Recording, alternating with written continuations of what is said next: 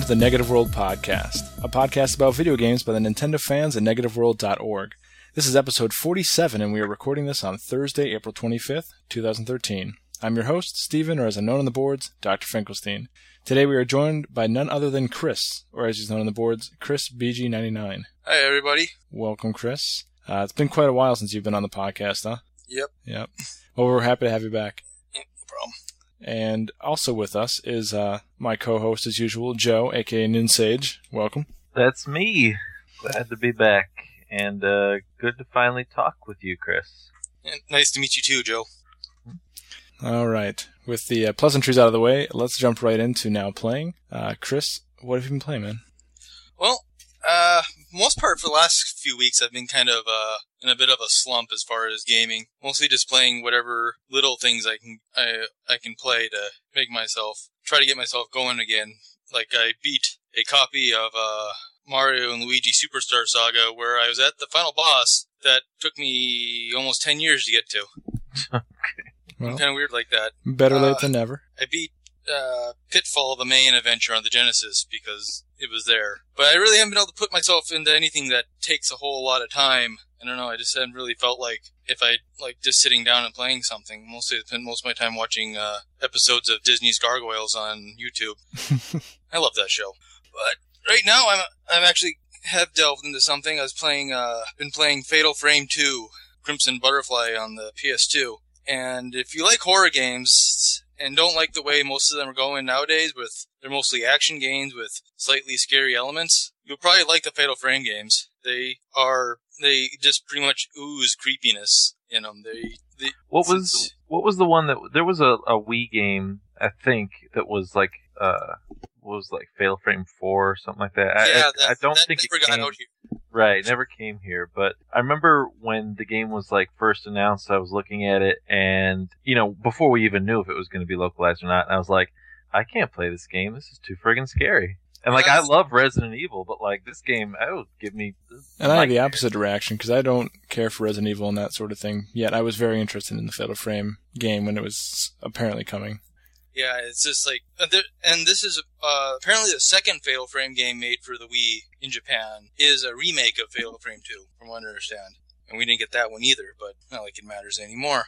But yeah, the overall atmosphere is really oppressing. It's like, uh, it reminds me when I first played Silent Hill on the PlayStation, where you're kind of overmatched by pretty much everything. You don't really know what's going on, and the, it's just really, really creepy. And it doesn't rely on jump scares like Resident Evil games, so you're, and if it does hit you with a jump scare, it mostly earns them by kind of making you think any time could, one could happen, but usually it doesn't hmm and and I think big part of it, the fact that you're playing as whether or not people might think it's weird, you're playing as you know teenage Japanese girls, and they're basically they're basically unequipped for such a thing.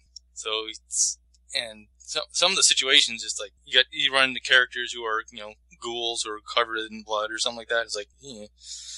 And you get into you get into the kind of the weird rituals that are going around that cause this, and all kind of all kind of stuff, and So is the story pretty interesting? uh, it's one of those. It's interesting, and like there's a mystery of why why this is happening. Why something like why these two girls were drawn into this this village that apparently everyone disappeared year many years ago, and all of a sudden they need them back. And they're I think the basic plot is that they're both the reincarnations of a of a pair of twins who were supposed to be sacrificed to stop a evil demon from coming from the underworld, and one of them escaped. So they weren't able to properly do it, so it just kind of caused all kind of bad things to happen for the people there. Right. But for most part, yeah, it's like it's like how uh, the first Resident, well, the like the first Resident Evil game tells you that doesn't tell you much. You kind of piece together what happened through logs and, and various like radio type recordings that you find. Yeah. That's pretty cool, though. I mean, that's what Bioshock does, Metroid Prime, kind of, you know. Yeah, it's it's a good mechanic because you're not necessarily you don't necessarily have to read this stuff, but you want to because it'll really open up the world for you. And it adds a Make you understand it. discovery element to the gameplay and to the experience. Yeah, and I wish there were more horror games like it because most of them are action games nowadays. With you know, with they call themselves horror games, like Resident Evil Posts Four. Right. Hmm. It's it's an action game, and it's not it's not scary. It's just kind of dull now. Why do you think people are shying away from these kind of games? Ah, I don't know. They probably don't. s- They sell better in Japan, obviously, since it's the ja- the very Japanese horror style. Right. You know, you see a lot of you see a lot of girls who look like ghosts of girls who look like uh, characters from The Ring. Sure. You know, the big long hair. Yeah, just when you were describing this, that's what I was envisioning in my head. Yeah, it's yeah. It kind of feels like I'm not. I'm not a big horror movie fan myself. I like horror games, I don't like horror movies. So Um, go figure. yeah, I'm that way as well. I really have no use for horror movies, but certain certain games, uh, I'm into it. and it it really feels like you know these things could kill you quite quickly, but you know you got the only defense defense is a uh, camera, which seems completely absurd. Right. So there's no guns. There's no nothing like that. It's just no all guns, cameras. no nothing. You either run away, which is kind of tough since it's kind of got that. It's not quite Resident Evil controls, but yet it's kind of awkward to maneuver. Does the uh, camera The camera sit in kills weird ghosts. spots? Well, Yeah. the the actual like Oh, the camera. uh, the game's game camera, camera. yeah. Oh yeah, it's it's it's a little bit of a Silent Hills. It's more like Silent Hills camera, where the camera follows you around a little bit, but it's kind of locked in positions. hmm It's not like in Resident Evil where you're switching from one screen to a ne- to the next. And But then, so but you said the controls though are still kind of very kind of directional and yeah. If you move forward, you move up. Moving up either will send you away from the screen, will send you away from from you. Pushing down will send you towards, and it's kind of confusing. sure. And if you there's a run button, but if you hold the run button, she runs no matter what. She runs whether or not you're uh, holding the control or holding the stick down. Hmm. So you can kind of get stuck in a uh, sending yourself backwards and stuff in between camera switches. Right. Yeah, But so a little it mostly clunky. works Yeah. because the enemies aren't super aggressive either. They're not like uh, it's not like you're you're in danger of having your head lopped off or anything like that. Hmm. But it does kind of make it tough to run away, especially if you're crowded Sure. since the char- since when the girls get hit, oh, the girl get hit by the hit by a monster, she generally recoils for about two seconds, and you can get caught. And if you get caught in the corner, you can get constantly hit. Right. But so, do you have like, is it like a normal, um, like you get hit, you take damage, and yeah, there's like there's a life meter. Yeah, and th- do you have like a way to replenish health? Like, okay, Yep. so all I'm that is sort of typical. I'm playing on easy in this in this one because I played normal on the first one, and you get if you don't collect like enough energy to upgrade your camera, it's pretty much impossible unless you're really really good at using the system, the cam the controls to avoid getting attacked. But easy gives you all the atmosphere without as much of the much of the pain of trying to avoid things. Hmm. I'll probably play harder when I play on harder mode, harder modes if I want to later. Yeah. But then I want to three, so.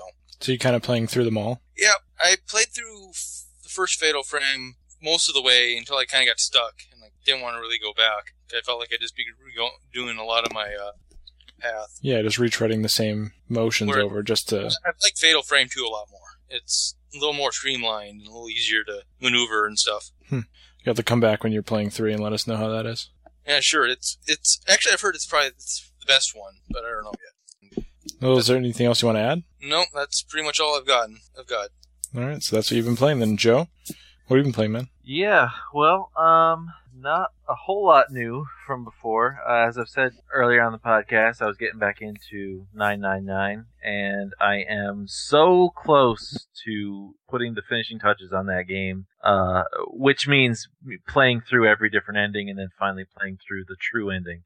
And I'm so close that I was hoping to actually finish it uh, last night, and then I was going to start Virtue's Last Reward on the 3DS today, so that I could hopefully talk about that a little bit. But um, none of that happened. I'm still I'm still right before the uh, the last bit. I just got stuck on some of the puzzles. So um, I the only thing I'll comment on, which I sort of mentioned the last time, is it really is cool how the game has this overarching theme of what it calls the morphogenic field, which is the idea where if let's say 10,000 people in the world are thinking of like the color purple, then all of a sudden it'll make it that more likely that the color purple will pop into your mind, right? So it's this weird like telepathy kind of thing. But it only works in the sense of mind reading. So it wouldn't generate the color purple anywhere. It would just put it in your Right. mind. Okay. Exactly. It's only thoughts. So, and as you replay the games, or, you know, as you redo the puzzles in, in subsequent playthroughs, you kind of like know the answers, you know? Um, and it, it's, it really parallels what is happening to the in-game characters because the in-game characters experience that as well where they'll get to a certain part and they might not have experienced it on that playthrough, but they'll just like know something. Like something will just pop into their head and they'll be like, I, you know, I've heard this before, or like this doesn't surprise me, but I'm not sure why it doesn't surprise me. And so it's it's very very clever how the game experience manages to mimic, you know, what's happening in the in the game itself. So pretty cool, and I'm really excited to move on to Virtue's Last Reward, and hopefully I'll be talking about that next time. Great. Um, and then I'm also pretty darn close to the end of Professor Layton and the Miracle Mask. Still just sort of chipping away. Uh, not really anything new to say on that, but again, you know, it's it's a wonderful game. Uh, I've started to play the downloadable puzzles a little bit, and those are the thing about that. I, I was a little bit disappointed because, unlike the downloadable puzzles in previous Layton games, uh, these are like very specific genres of puzzles, and they aren't necessarily the type that are in the rest of the game. So Oh. in the in the previous Layton games, the downloadable puzzles were basically just like more of what you got in the game in terms of puzzles. But these are very specific. It's basically like um, I think there's like 20 different genres or something, but they're all sort of just little variations on like a Sudoku, where you have a grid of some kind and some objective, and the way that you work through the objective is more or less by saying like okay if i have a number four up in this grid then i can't have like a number four down here you know they're all just sort of little tweaks on that mechanic That's And- highly disappointing. yeah, it really is. I mean, because I don't really even like that type. So, and the other thing is, they are really, really difficult. Like each little genre, I think has I don't know, maybe ten puzzles in it or something. I can't really pass like the first three without just like being like, oh my god, my brain is gonna explode. Like the difficulty ramps up so quickly. The first one will be like, you know, like a third grader could solve it, and then the second and third one, it's like, oh my god. So.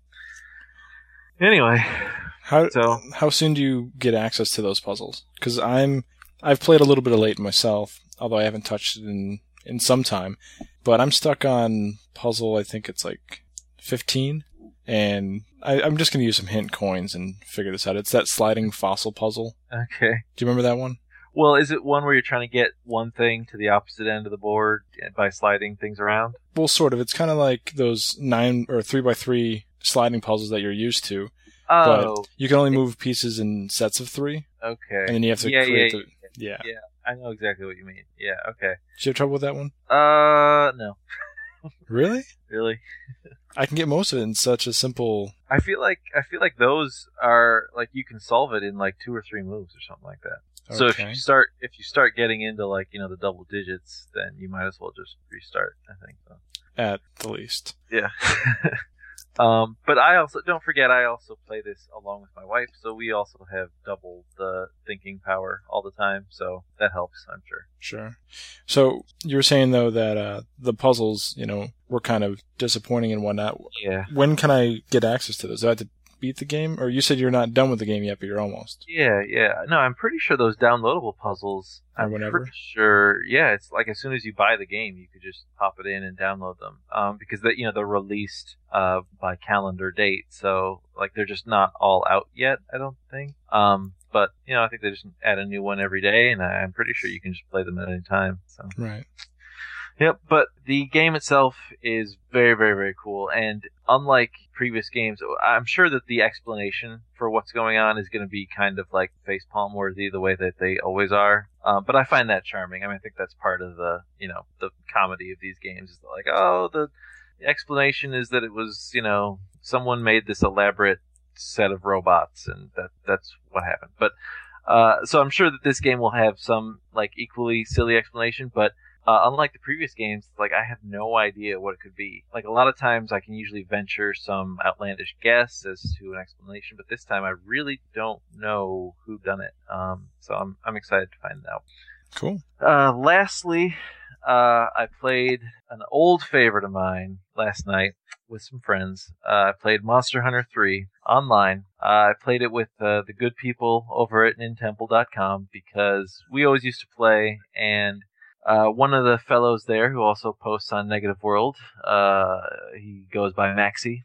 Um, he is like Monster Hunter second to none. He is the master monster hunter. Uh, I think he's got one character that was like level 400 something, uh, and then he's got multiple other characters that are both in the like hundreds, if not 200s. And just to put that in some context, I have played the game for probably close to 600 hours now, which is ridiculous. And I only hit level 144 last night. So this guy plays a lot of Monster Hunter. So anyway, so he was saying um, we should get together and play one more time because they're shutting down the servers. Uh, I believe you know, midnight on April 30th. So hmm, that's uh, kind of depressing. It is. It is depressing. I mean, this is realistically, if you're just going by the numbers, this has to be considered like one of my favorite games of all time, like top two certainly. So uh, I was actually avoiding playing this game for a while because I kind of I didn't want to go through the the withdrawal of like having the online servers taken away from me. Like I wanted to quit on my own terms like months ago, you know, and then just kind of like forget about it.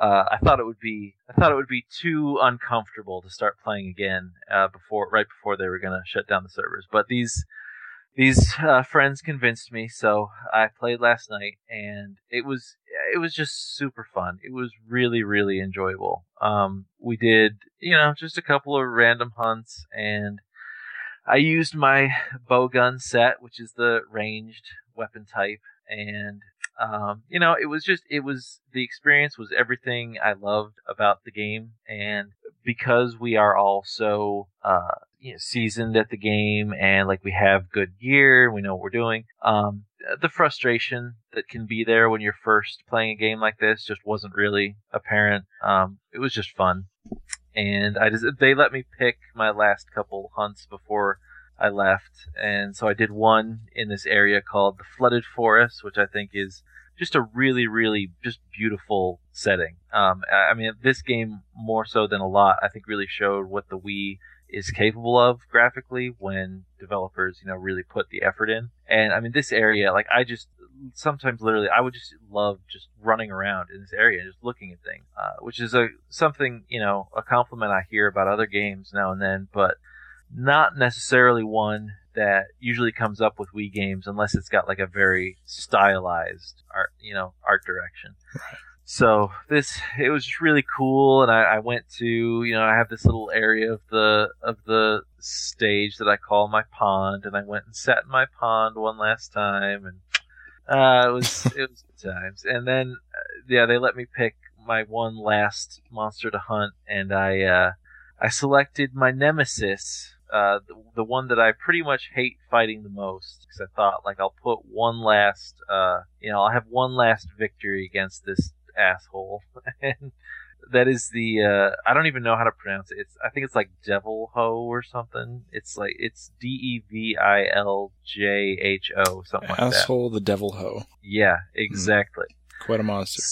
So it was just awesome. I mean, we had so much fun, and uh, I mean, unless I'm sure we have plenty of Monster Hunter players, you know, that are listening to this, but like you know, it was just so cool. We got to go to the little secret area that you can only get to if this monster decides to crash into a certain part of the landscape and like open up this little secret area and stuff. And uh, I just had such a great time. I, I said goodbye to my faithful pig sidekick, Dr. Ham. and and that's it. I'll have to wait and see if I eventually, uh, if I eventually get Monster Hunter 3 Ultimate for the Wii U, which currently I'm not planning to ever get because I kind of feel like I've played this game. But hopefully, um, Monster Hunter 4 for 3DS will be localized, and hopefully it will be localized in the not too distant future. So just to clarify, because I'm so ignorant as far as the series goes, so there's the kind of a remake of 3 on Wii on Wii U, and is that out yet? Oh yeah. Okay, I thought so. That was like March, right? Uh, I think so. Yeah. Okay. So that did just recently release, and that's kind of why they're straying away from the 3DS because they're or the DS or 3DS one because they're gearing up for Monster Hunter 4 servers, probably. Oh, is, is I, that no idea. I mean, they've announced they announced Monster Hunter 4. I don't remember exactly when, several months ago. But like, it's not even. I don't think it even has a release date in Japan. Oh. Uh, and I mean, this the ultimate version that came out for the Wii U and the 3DS is. I mean, they really do treat them as like you know, sort of mini sequels. Like, it's really not quite the same game. It's basically Monster Hunter 3 like times 2. I mean, it's like twice as much content, I think. So um so yeah, so I, I imagine if they're shutting down the Wii servers, it's probably just to, you know, devote all their time and resources to the Wii U servers. Sure. And unfortunately the 3DS does not have uh uh, online, so which sucks. I would I would definitely have that game by now if it had online. So Right. Anyway, Well, it's, it's sad to see that happen, but you know, you're moving on to the to the new ones, I guess. It's, that's kind of the nature of the online heavy game like that that requires servers and such. exactly. And as long as I mean, I was able to tell myself going into it, you know, I really only have this game in the fullest sense for the next couple of years, uh, which is partly why I'm hesitant on getting Monster Hunter 3 Ultimate because I know if I don't get a Wii U for like let's say another half a year or a year or something, then you know that's a huge chunk of potential online playtime that I won't you know have access to. So Right. anyway, yep, that's what I've been playing lately. And what about you, Mine Air Finkelstein? All right. Well, I've been uh, not playing Lego City Undercover because I 100%ed it, and it's kind of now on the shelf.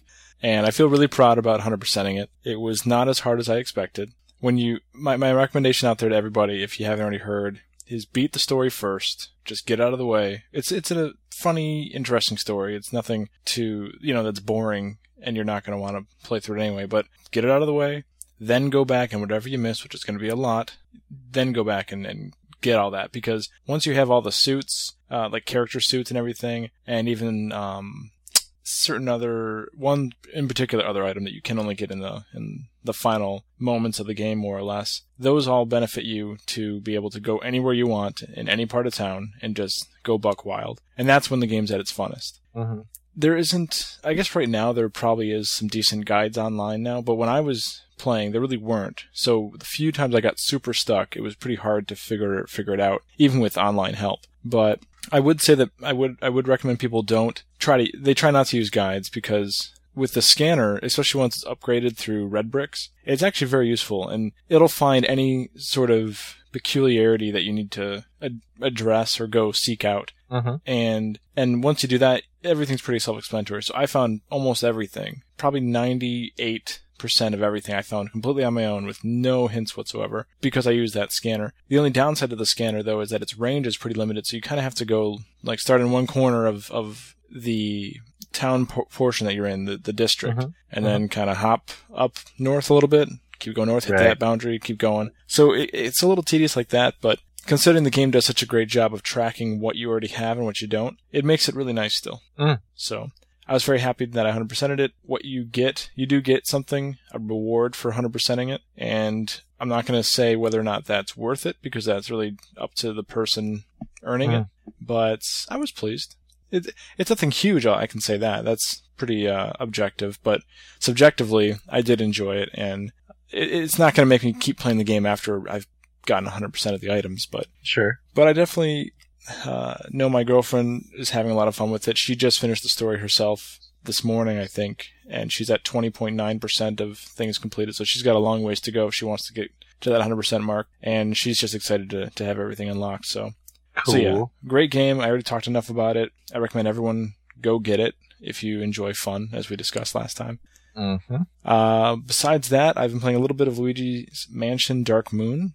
Awesome. Yeah, and it's it's pretty fun. I haven't dove too much into it. I'm in the second mansion. The graphics are really nice. I am enjoying that part of it. The gameplay is a little more basic than I was expecting from the trailers leading up to the release, but but it's it's it's what you kind of expect when you when you were a fan or played the first one. It is just Mhm. more of the same. At first, I was kind of turned off by the whole dividing it into chapters thing. Each mansion each mansion's broken up into segments, so you only can go into like maybe 40% of the rooms or 30% of the rooms of the mansion at first. Maybe you can't even enter the mansion yet. You got to do something else. Then Professor E. Gadd brings you back into his little lair and then kind of goes over with, with you what happened, then says, okay, now go back in there and do this. And that's where the chapter two is, and you start at the front again, but you can now go into more rooms. So Okay. it opens up like that in a periodic way. And that's, at first was kind of weird, but I'm cool with it too. It, it keeps me focused because I know what I gotta do and I Do can't get lost. Real quick. So does that mean like I mean when you move to chapter two, does it like shut you out of areas that were in chapter one, or can you always go back to? Yeah, I've only got? I've only got the first mansion done, and there's five of them, I believe. And I didn't I didn't hit that kind of thing with the first mansion. And in the Okay. second one, I've hit chapter two, and I wasn't locked out of anything really. Although it's very pointless to go into those areas when it's not relevant to the thing. But I, I figure by chapter five, you kind of you can go in the whole mansion, and there are secrets to discover, gems to collect, and, and that sort of thing. So it pays to kind of explore a little bit at that point, but it's not really necessary. And I think it's meant to do that so this game is really digestible in bite-sized pieces, since it is a Mhm. handheld version and such. Makes sense. And so again, I see the the benefits and the lack thereof of doing it that way. But as I've been able to play it, which is just here or there randomly, it's actually been been beneficial. The only downside is honestly that the segments are are still long enough, too long for me because I have been able to play it in such only you know only small spurts. So Hmm. so yeah, yeah. But I'm enjoying it. It's it's not the thing that's been keeping my attention. I'll tell you that. It was Lego City, and then the other little known game, which is not on a on a Nintendo system. And I can't believe I'm only devoting a few minutes to talking about this because if you might remember, its predecessors I talked quite a bit about in the past. But Right. Bioshock Infinite, I've been able to sink my teeth into, and that is a Xbox 360 game. It's on Steam. I think it's on this PlayStation 3. Anything not Nintendo, unfortunately. Yep. I was really hoping that they would release it on Wii U because I would have totally bought it on that, even though I have the other two on my Xbox. But alas, that was not in the cards. Well, the gamepad is just so unique, Stephen, Yes. that you, you really couldn't play a game like this. Right. on such a Instead of trying to think of how to use it, it totally, Right. you know, it's it's better to just not use it. Exactly. Exactly. So please continue. Although that sarcasm aside, I don't see how the the touch screen really would benefit this game though. It's pretty much catered to the Xbox 360 controller, and Sure. and rightfully so. The game is very similar to the other BioShock games where you use, you know, and in this game it's called vigors, and the other games it's called plasmids, and they're more or less powers. You use powers with with your guns, and you push through the story, and you fight endless amount of bad guys. In the first two games, there was a different, I just said definite and different in the same word. Anyway, there's definitely a difference in how the enemies were presented. In the first two games, they're kind of, kind of monstery. They're kind of mindless. Even though they're, they're coherent beings, they're still just randomly out to kill anybody. While mm-hmm. in this game, the story is much more focused on kind of two groups who are at odds, and you're kind of tossed in the middle of it over this whole other subplot, pretty much. And so when you're being attacked, you're being attacked by a group of very conscious people who are very much told, pretty much told to kill you. And and that that's that was an interesting departure from the first two games, and it definitely just changes the whole tone of it all. But the story is so well written that it, it totally makes sense. I mean, maybe not entirely, but what if video game really makes 100% sense? But uh, so it is different, but I'm finding a lot of enjoyment out of it. The the graphics and the world that you're in are very different than than the first two Bioshocks, which are set in this underwater city, and now you're in this floating sky city, and it's bright in many instances, and it's ah, it's it's a sight to be seen though. It's very creative, very cool Awesome. to jump from one floating building to another, and as you land, you realize well, you're still moving because the th- the thing is literally floating in the sky. That's just you know I don't know. It's hard to explain, I guess, without without playing it. I just kind of get lost in the magic of it all. But it is a very very cool game. Uh, very fun. What were my notes here? I had very few notes because I was I was only going to mention this briefly. But again, the story's really great. Elizabeth, I've heard a lot about her being quite pivotal to the gaming world and how she's got AI that is so special and everything. And um, I would I would agree in in many aspects of that. She's a character I've never really experienced before in a video game. She's got a lot more emotion to her, which is partially Mhm. because of the the uh, voice acting, Okay. which is really well done. I'm not sure who who voiced her, but the voice acting on on most of the characters in general are really is really good. But the way that she interacts with your character Booker, finding items for you, finding coins, uh, tonics more or less, ammo, health. She cowers, not really cowers actually. She hides from the the firefights when you're fighting, so you don't have to worry about protecting her because she'll just she won't get shot at.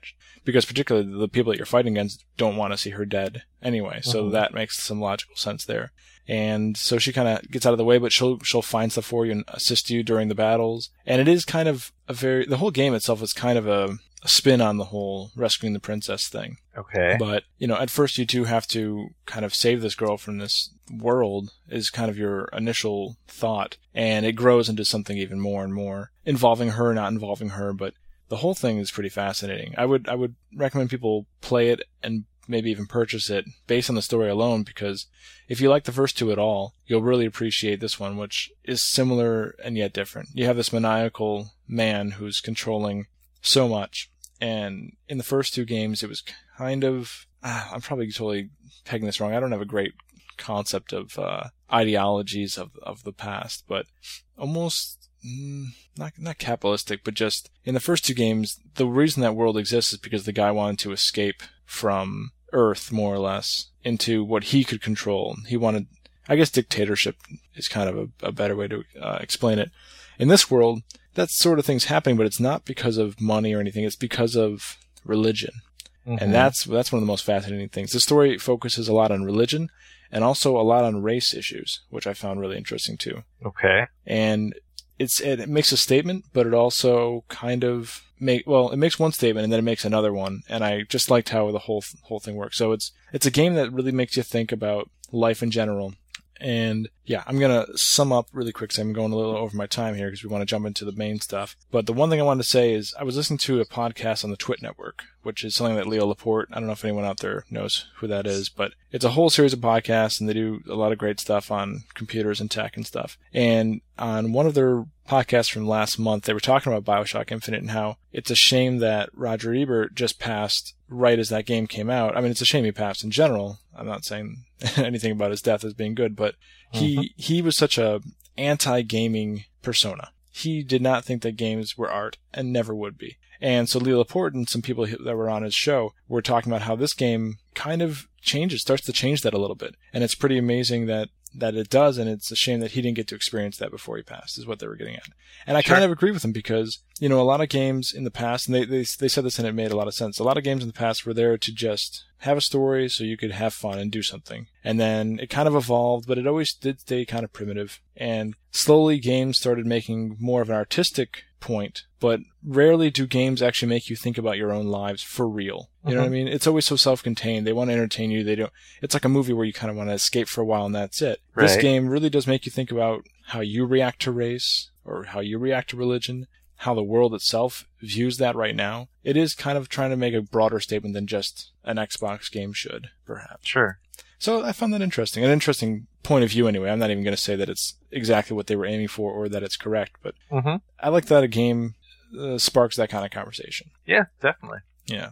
So anyway, that all said, uh, those that's what I've been I, that's what I've been playing, and I mean I guess I've been dabbling in things here and there, but that's that's it. Unless you guys have any questions, we can move on. I think. Nothing from me. How are you doing, Chris? I'm fine. I just kind of don't have much to say about a lot of those games. So Yeah, fair enough. Um, so we'll take a quick break then, and we're going to come back and talk about the Nintendo Direct that happened last week. And there's so much to talk about. We're only going to focus on certain ones, but there's a lot of a lot to discuss. So uh, stay tuned.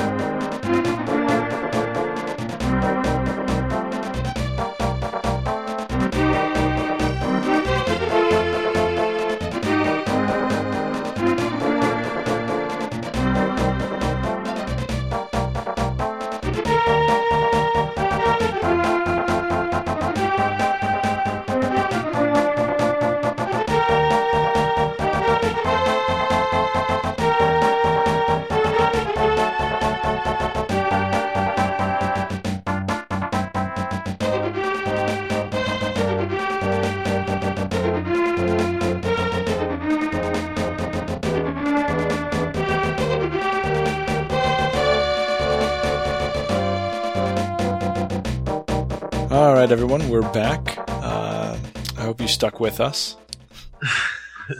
and um, yeah, so we're gonna we're gonna jump into a discussion about the Nintendo Direct that happened what was last Wednesday, I think the 17th, if I remember correctly. I think you do. Yeah, those things just sneak up on us. It's already been eight days since. That's kind of crazy. It's a little ridiculous. It was uh, it was nice though to go to work and be able to watch another one while I was working because watching Nintendo news at work is one of my like favorite things about work. Mm-hmm. And uh, oh yeah, my boss she knows about this podcast. I probably shouldn't say that, but I still do work. I'm just paying attention to the Nintendo Direct Oh, sure. as well. Yeah, Oh, absolutely. I'm a very efficient worker. I should get a raise. Weren't, weren't you? Yeah, weren't you saying you actually do more work than most of your? I colleagues? yeah, I actually walk behind her and help her with her job without her knowing. yeah. That's uh, Right. That's how I do.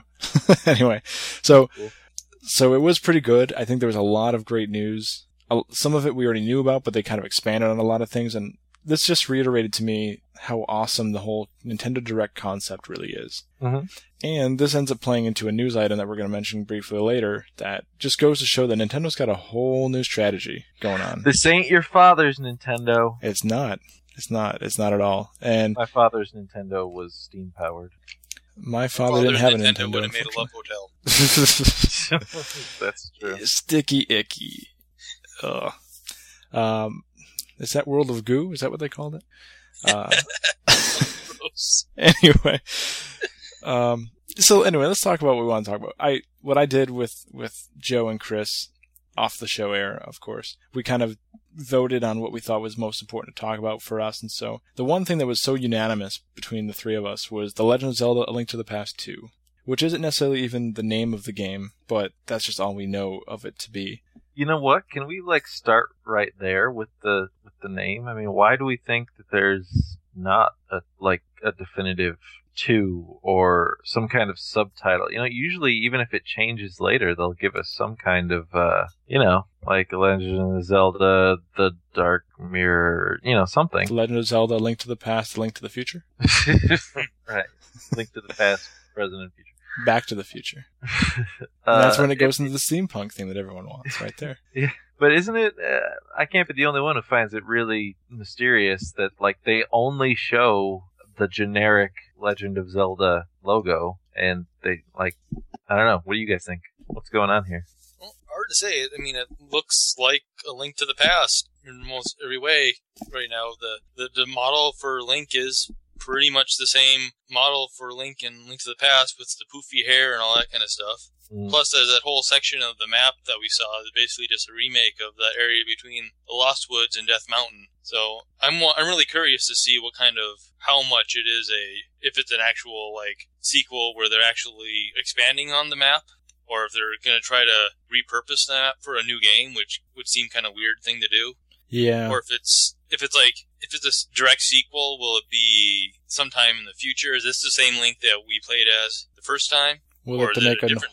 A whole new Hyrule Historia just to make a new timeline for this? Hmm, Yeah. I mean, even it could even be the uh, explanation of what happened to Link after Link's Awakening, if you believe Link's Awakening is a sequel of sorts to Link to the Past. That's a good point. This could be an excellent opportunity to start tying some of those threads together. Now, maybe at the end of this game, he could go onto a ship, which then could lead to you know crashing or whatever the heck happened, and then and then that leading into because maybe this could be a bridge game somehow between Link's Awakening. Yeah. Maybe he he takes some opiates right before he goes on the ship, and uh, then he sees a, a whale off in the distance, falls overboard, and bam, got a game.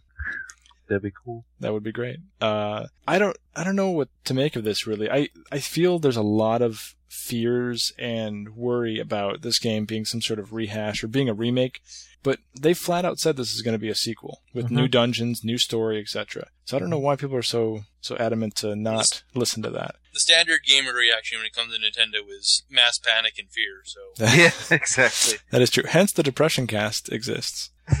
Yep. But No, I, I think that that is purely just the residual effects of Nintendo always being ever damned if they do and if they don't. So right, that's true. that I'm not really concerned about in this case. I personally don't believe that there will be an expansion of the map in any sense that we really know. I could see some areas changing due to some sort of effects of time or, or what have you, mm-hmm. but I can't imagine them having like the Legend of Zelda or Link to the Past map and then areas beyond it. Right. But it's probably going to act like a second quest with a new story. I mean, we saw that boss battle that's very re- reminiscent of another one. It's pretty much the exact same room and boss and everything. That caterpillar Yeah. thing. And so it makes you think, well, is he venturing through an old dungeon? Or is he venturing through a new one where they just repurposed it? And it's it's it's a really I mean it's tough to say. Of course, this is all speculation. We have so little to go on, and I think E3 is going to bring about a lot more to that because I think they promised this game out this year, so or at least in the fiscal year. I hated that caterpillar. Just so you know. Everyone hates that thing. keeps knocking you down. But maybe in this game, because there's like all that uh, level jumping, maybe when he knocks you down, you could just like bounce right back up. Right, Maybe. right. That would be nice. But I don't know. I mean, what what would be the ideal situation for you guys? What would you like to see this turn out to be? Well, I've I'm all for more of a a more top down 2D ish Zelda game again. It's been See- too long since we've had one of those. Yeah, it's been very long. Uh, the Oracle series themselves have kind of been the last ones, right? A Minish Cap. Uh, Minish Cap. Cap. Bingo. Yeah, right. Yeah. Yeah. Which But I- that was only a couple years after, I think. that was uh, 2004. Yeah. Hmm, so nine years ago. Wow. Yep. One time. And uh, Joe, what what do you want to see out of this? Uh, I don't know.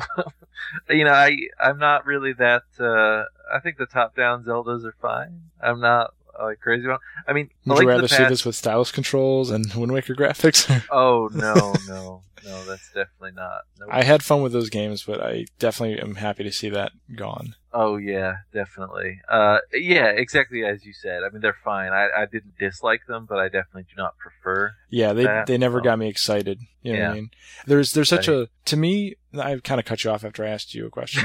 um, That's okay. But the one thing about a 2D Zelda, and this probably applies to a lot of 2D games in general, but when you when you go into the 3D space, that third dimension opens you up to so much more. Like when you're watching, say, Bomberman, you know, you can only go in two directions, right? So you have a very limited way about the world, and that plays into the puzzle solving aspect. When, when you have 3D, there's so many more options. It, it exponentially explodes.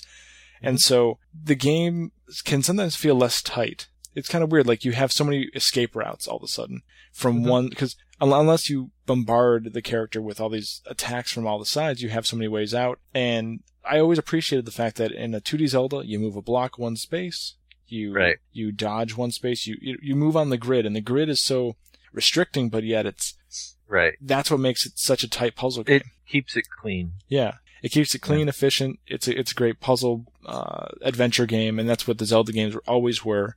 And the 3D can kind of take away from that sometimes. So that, and as well as the fact that there's no stylus controls to move Link, which sure might have been novel at the time, but I was stuck on the.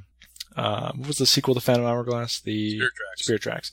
I was stuck on that final boss for months and months, if not a year. I just went, stopped playing and then went back to it a year later Yes. because I, I didn't want. Spirit. Tracks is the first Zelda game, at least a straight up Zelda game, not like the Four Sword games or anything like that. That took me a year to beat. And I'm a huge Uh. Zelda fan.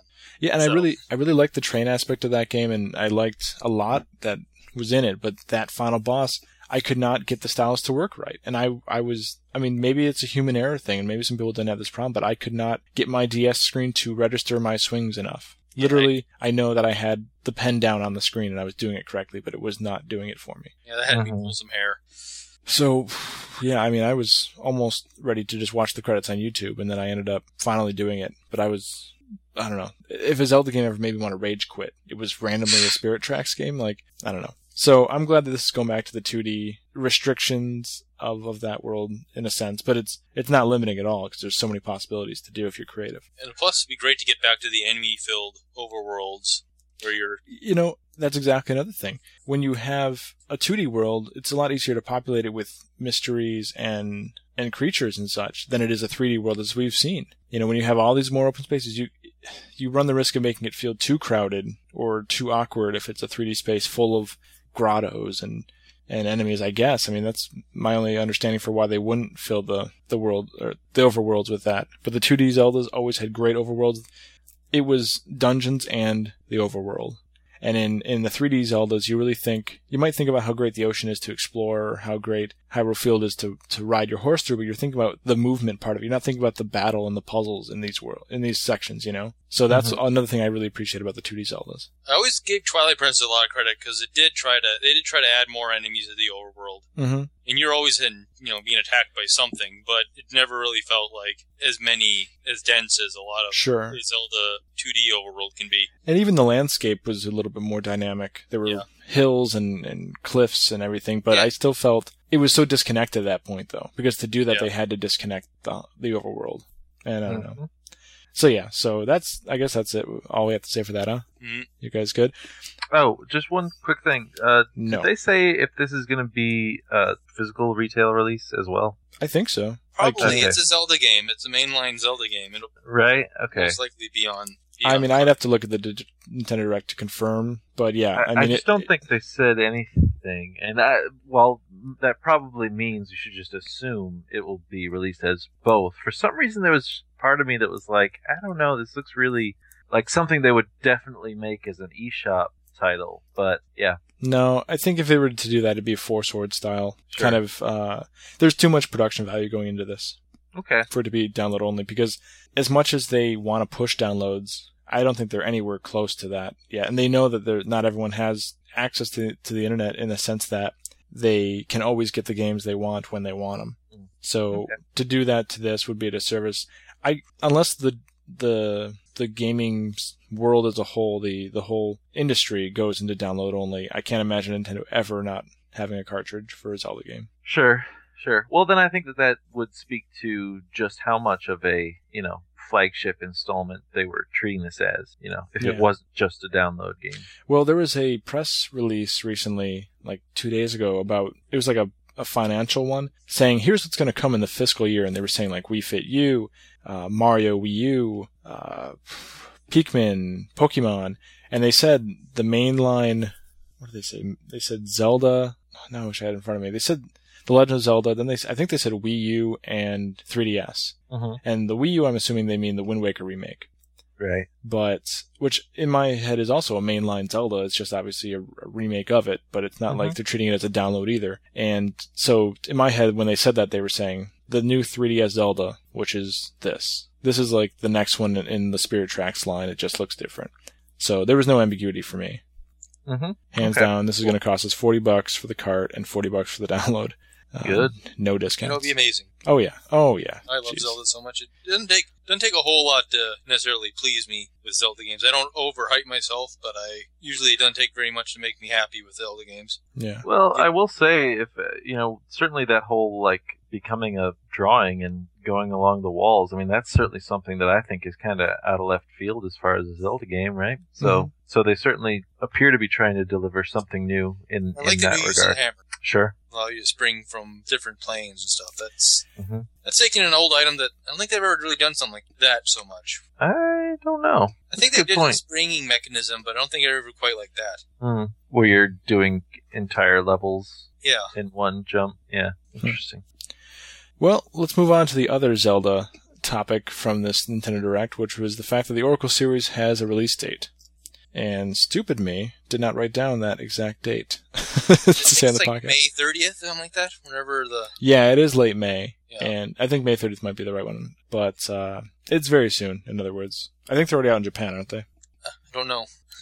I think they are, and now they're coming to America, which is awesome because they are really great games. Yeah, they're really underrated in a lot of ways because a lot of people say, "Oh, they weren't made by Nintendo," so and they steal a lot from Link's Awakening in terms of graphic style. But they really are a fantastic set of games that may, And- aren't made by EAD or whoever makes Zelda games now. And the fact that someone would complain that it looks like Link's Awakening is is an issue is just silly to me too. you know, No, like that would be a praiseworthy thing because Link's Awakening looks great, and these I mean, games these do color. too. These are Game Boy Color games. They couldn't really get make a two differently looking Right. game. Well, and that said too, they actually natively look nicer than Link's Awakening because they actually have a proper color palette. You know, and uh, I I did you guys play both or either of them or Oh, I played both of them, beat them both a lot. okay? And I have dabbled in both, but I don't think I've beaten either of them. okay, of your dabbling, which one's your favorite? Uh, seasons. Wait, no, ages. Sorry. I don't know why I thought about it and then I totally said the wrong one. And Chris, what about you? I preferred seasons, but mostly because Ages had the dancing Goron minigame that totally Oh man, I just remember that. I did not realize that there was a little bit of a fetch quest to get the get the proper dance to, which was pretty easy dance overall. So I spent a lot of time trying to master those uh, silver, gold, and whatever dances, thinking Yeah. one of those had to be I had to do to get the key, and it drove me insane. I have no rhythm, Mm. so I am as white as they come. Um, well, I'm glad that you said seasons though, because that is my favorite as well. And Yeah, I like the more action ha- action heavy stages. and I, I just like the whole gimmick of it all, the changing of the seasons and the puzzle aspect even, not just the action, but just the puzzles. And ages, it just takes the Ocarina of Time thing and kind of does it again. But of course you can go back and forth, unlike in Ocarina of Time where you're kind It of It does it a little bit more completely than O- Ocarina of Time, though, Right. because there's there are distinctly different worlds, the the past and the future. Right. And I guess in, in a way the seasons does the same thing. It just does it four times instead of two. But uh, Ages felt like Link to the Past's Dark World, Light World mechanic mixed in with Ocarina of Time's t- uh, time mechanic. And so it didn't feel as fresh to me as Seasons did, but they're both incredible games. I honestly couldn't remember based on gameplay, I guess, which one I liked better. I just kind of, the overall feel, and my overall memories of it, I feel warmth towards Seasons more than Ages, but combining the two is, is the best experience possible. I'm so glad Yeah. that you're going to be able to do that still with this. Yeah, I just beat them both again. I think it was like February, so I'm pretty mm. fresh on them.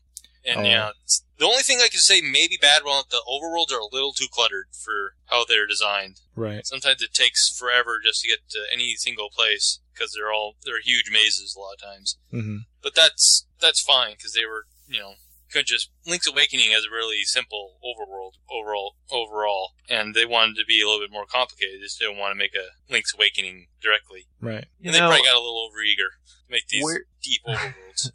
um, where do we think the artwork for this game came from? Would that be a Capcom thing, or would Nintendo have done the the character designs and then handed it over to Capcom to actually produce the game?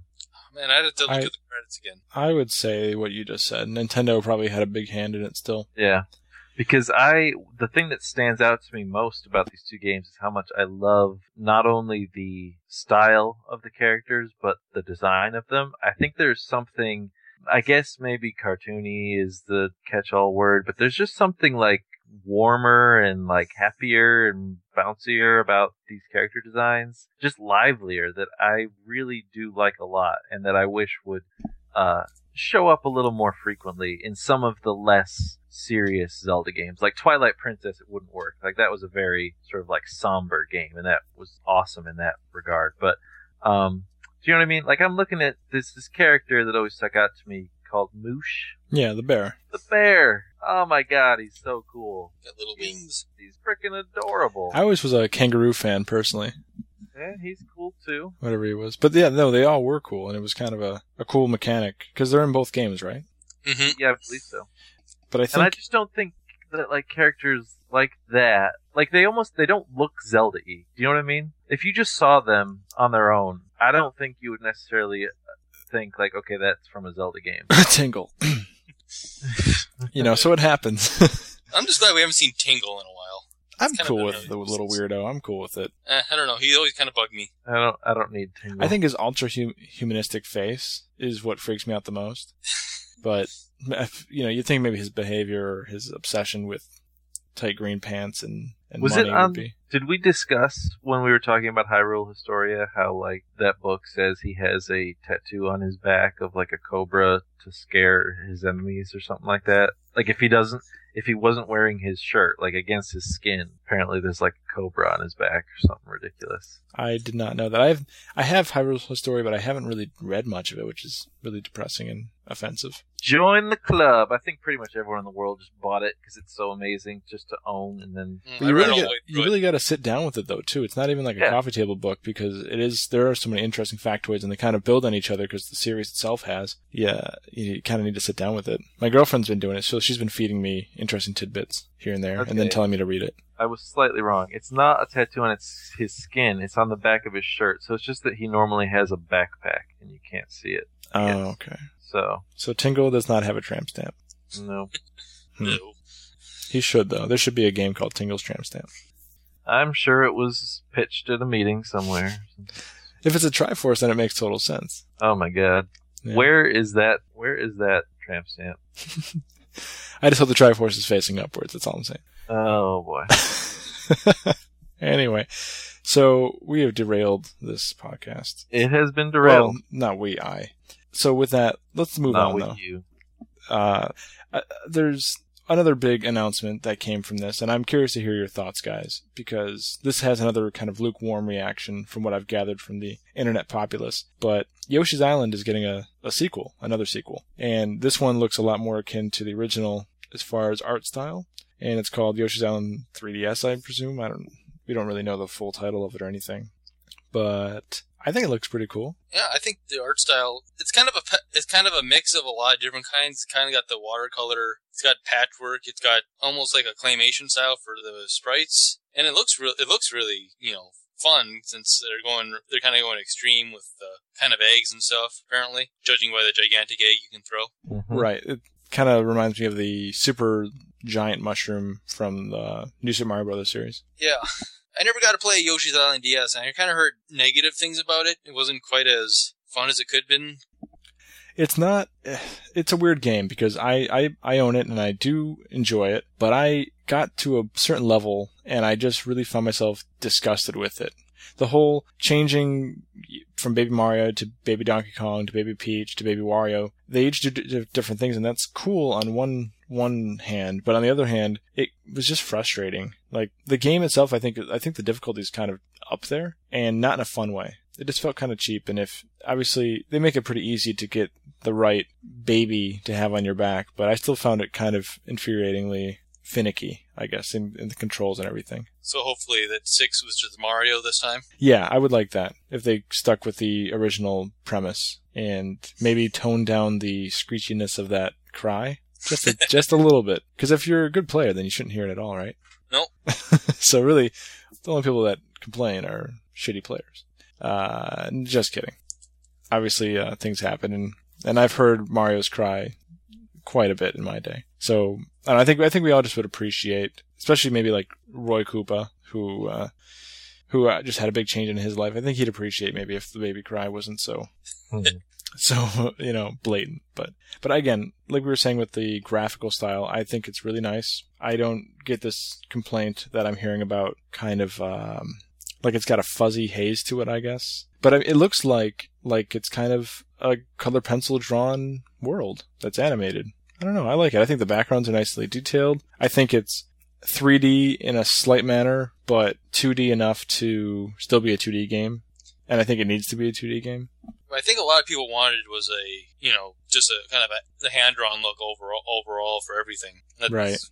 And people are kind of rejecting the whole uh, 3D look because of that. Yeah, and you know, obviously I made a big stink about the DuckTales game in the last podcast and how the 3D and 2D didn't really mesh well with me there. Here, I don't find that to be such an issue. Um, maybe it's because the character model, well, I guess it's kind of the opposite effect, isn't it? The character models for the enemies and for Yoshi are kind of 3D, but the backgrounds are still 2D. And there's layers of depth, not an actual three dimensional thing going on. While in the DuckTales game, it was the opposite. And I don't know, to me this works.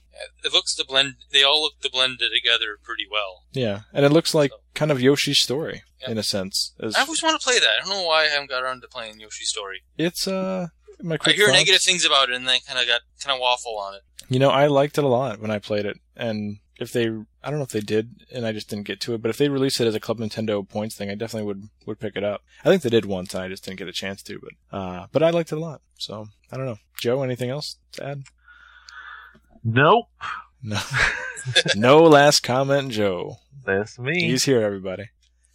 Well, then, let's jump into probably one of the most infuriating games to talk about right now, just because of we kept thinking it was coming out, and then it just seems to never do. But Pikmin 3 was was brought up once more, and you know they didn't mention it at the actual Nintendo Direct, but they gave it a release date uh, shortly after. August, isn't it now? Yep, August 4th in America, and that's definitely out of the so-called launch window. And that's a big window. Maybe it's like a bay window, you know. Yeah, it's Um, one of those really just, just a gigantic window that. yeah. Oh, jeez. So I don't know. I, I think that they intentionally or intended to release it earlier, but you know, Miyamoto he can be finicky in a good way. He's probably just tinkering with it and making it better and better. I can't wait. I can't wait to get when I ever get around to getting a Wii U and playing that because I've been waiting for that since that was 2004. 2004, wasn't it? Wow, really? like, yeah, Pikmin 2 came out in 2004. Oh, okay. I was gonna say. I thought you said that. Uh, that's when they announced Pikmin 3. I was like, Oh, no yeah. way. I've been waiting for that Pikmin long. 3 since 2005. Yeah, my brain did not um, compute that. Yeah, you're We've right. been hoping and hoping that something would come out, and now it's very close. And I love some of the, the new Pikmin, the rock Pikmin, the flying Pikmin. Yeah, And they even re- announced that the purple and poison Pikmin are back. and is that the uh, the white and purple? Yep, white and purple. Because I've never played a Pikmin game except for the first Oh, one for like Brilliant. ten minutes, maybe. I think I rented it when Pikmin One came out. I, I absolutely adore the first Pikmin. Like, it's I've one of those games that I bought into on the very first screenshots, Mm. and it, it was amazing. Pikmin Two is really good too, though I didn't I didn't necessarily I like the I like the more uh, focus on the this thirty day clock in Pikmin because it kind of made everything feel more important. hmm Whereas Pikmin Two opened up the world, made it more sandboxy in a way right. and it kind of took a lot of the stress out of you know trying to do everything you can in a certain amount of time. hmm Though they did bring it back a little bit with the cave stages, which gave you a limit of Pikmin. So if you ran out of Pikmin, you're kind of out of luck. So it was like challenge stages. Yeah, and they're both really fun games. And if you could find them on the the Wii U version, not the Wii U version, the Wii versions, Yeah, the uh, new play. Yeah, Or yeah, because no, yeah, GameCube. Okay, so yeah, they were both GameCube games, but they have Wii now uh, new play control. Yeah, my girlfriend just picked up the Pikmin 2 new play control, and I did play that for again like 30 seconds. She showed me, and then I tried something out really quick, trying to help her solve something. But uh, my my greatest experience with Pikmin is actually with Little King Story, which is not Pikmin all at all. that. Yeah, and that that's I don't know why I didn't care for Pikmin back in the day. Maybe it was just an immaturity thing. I was younger, my tastes were different, and then I played Little King Story and I thought it was awesome. And my one thing about it was I wish that I could use the Wii remote to point and click instead of do the the aiming as they did with the joystick. And so now Pikmin 3 seems to be that gameplay with that mechanic. Although I guess we don't technically know yet, but I'm pretty sure pretty sure it's been confirmed that Wiimote control is, is going to be in the game. Yeah, I don't think they would have bothered making the. I think Pikmin one and two were kind of almost tests for how effective Wiimote controls would be for the game, Right. and they worked really well. So why would they take that away? Right. Yeah. So with the, with that whole mishmash and the fact that it's going to look beautiful in HD, Uh, yeah, I know. It, that, that really it's just killing me that I can't. That I might not have a Wii U at that time because I'll be wanting to play something that gorgeous. well, let's see. It's uh, what's that? Three months? Yeah. May, June, July, August. So yeah, about three months from now. Uh, I don't know. Put try to try to scrounge some couch cushions for some. I don't know. Just something because uh, it's I three was months planning away. on putting myself up for medical tests, but that place closed. Mm, you know what? There's always a new one opening. yeah, probably. But uh, yeah, I don't know. I, I really want it pretty much for the graphics alone, which is superficial. But I think that I'll enjoy it this time. Well, the I give it a gameplay's shot. fantastic, so it's not like it's. I yeah, I think it is. It w- I think it will be. I'm I'm very interested in it now, and all they really did was show off more of the game. They didn't really say much more about it, so probably should move on to some other things. But uh, but I am very excited. And Joe, I mean, are you you gonna pick this up when you get a Wii U? Maybe. I, I've never played a Pikmin game before, so Man, I'm, I'm, I'm surrounded by by uh, infidels. Uh, that's what happens when you join the podcast. Uh, you're surrounded by infidels. We're infidels about something every episode. So, in fact, last episode I converted Joe into an infidel in Ducktales discussion. So, oh, you totally did. Mm-hmm. Yep. I'm still having nightmares about how mu badly I treated you. That's okay. Uh, anyway, let's move on to a happier note, which again is a note that I don't really hit home with at all because I've never cared about this series. But that's not to say I wasn't able, I'm not able to change. I just never have had an experience really. But, uh, believe it or not, Hell froze over and Earthbound is coming to the Wii U eShop. And Are your lives this is the complete? And this is the sound I made when I heard that news. See, even I made a similar sound, and I don't even care about the series, but that's how monumental I knew this was. Yeah, to I- this is the first time we've had er- something Earthbound or Mother related in the United States since '95, Yeah, if you don't count the Smash Brothers games. right. Which is weird because those kind of hinted that there always still was some sort of interest. You know what I mean? hmm I mean, why would they have done it if they didn't think that you know there might be Right. something of interest with us? And it's a game that I really want more people to play because I played. I fell in love with Earthbound from first screenshots too, even if the reviews were t- terrible Like lukewarm. and made the game and, and tried to make the game sound like it's like something that only like, the youngest of the young would enjoy. And it's it's hard to explain exactly why it's so great without without you know a person playing it because in a lot of ways the you know the, if the graphics don't pull you in just by their kind of their uniqueness for the time or the even the gameplay isn't necessarily something that'll say that will jump out at you and tell you it's the it's a great RPG but it's just the whole world kind of the, the weird things that go on in it the ex- extremely well translated dialogue that Nintendo did for it. Or sadly, no one, a lot of people won't be able to look at the strategy guide, which may be the greatest video game strategy guide ever made, which basically reads as a travel guide to the world of to Eagle Land. Maybe somebody can, you know, PDF it or something. And Oh, I've got a PDF of it. oh, do you?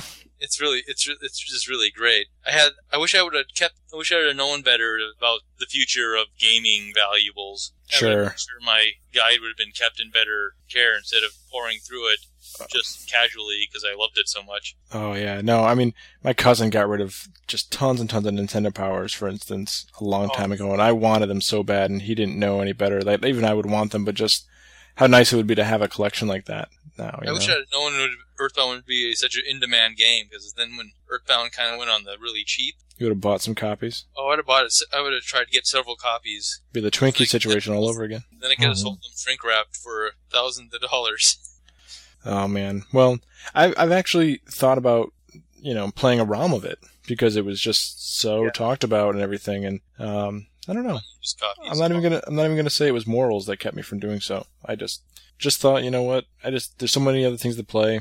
I'm not sure if I'll like it. If they ever released it on eShop, I'll probably pick it up and try to give it a try. You know, give it an honest try, legitimately, and then here I have to eat my words and actually do it because they've actually done it. I, if it never, if Nintendo would have, you know, kept up with their stubbornness about it, I would have said, go play it on a, on a ROM. Because buying a card of it is, is a risky prep- preposition, or proposition right now, since it costs upwards of 200 plus to buy just a free card. Yeah, and that's a gamble that you know I don't think any game really should have to make on something they're not certain about. So And I got lucky, because I bought my uh, used card for 60 bucks in 2005 or 6 and just before this, the price started skyrocketing Hmm. I don't, I don't, I don't uh, necessarily uh, regret it, but I wouldn't have had to buy my cop a new copy. Had my brother not given away our Super NES behind my back.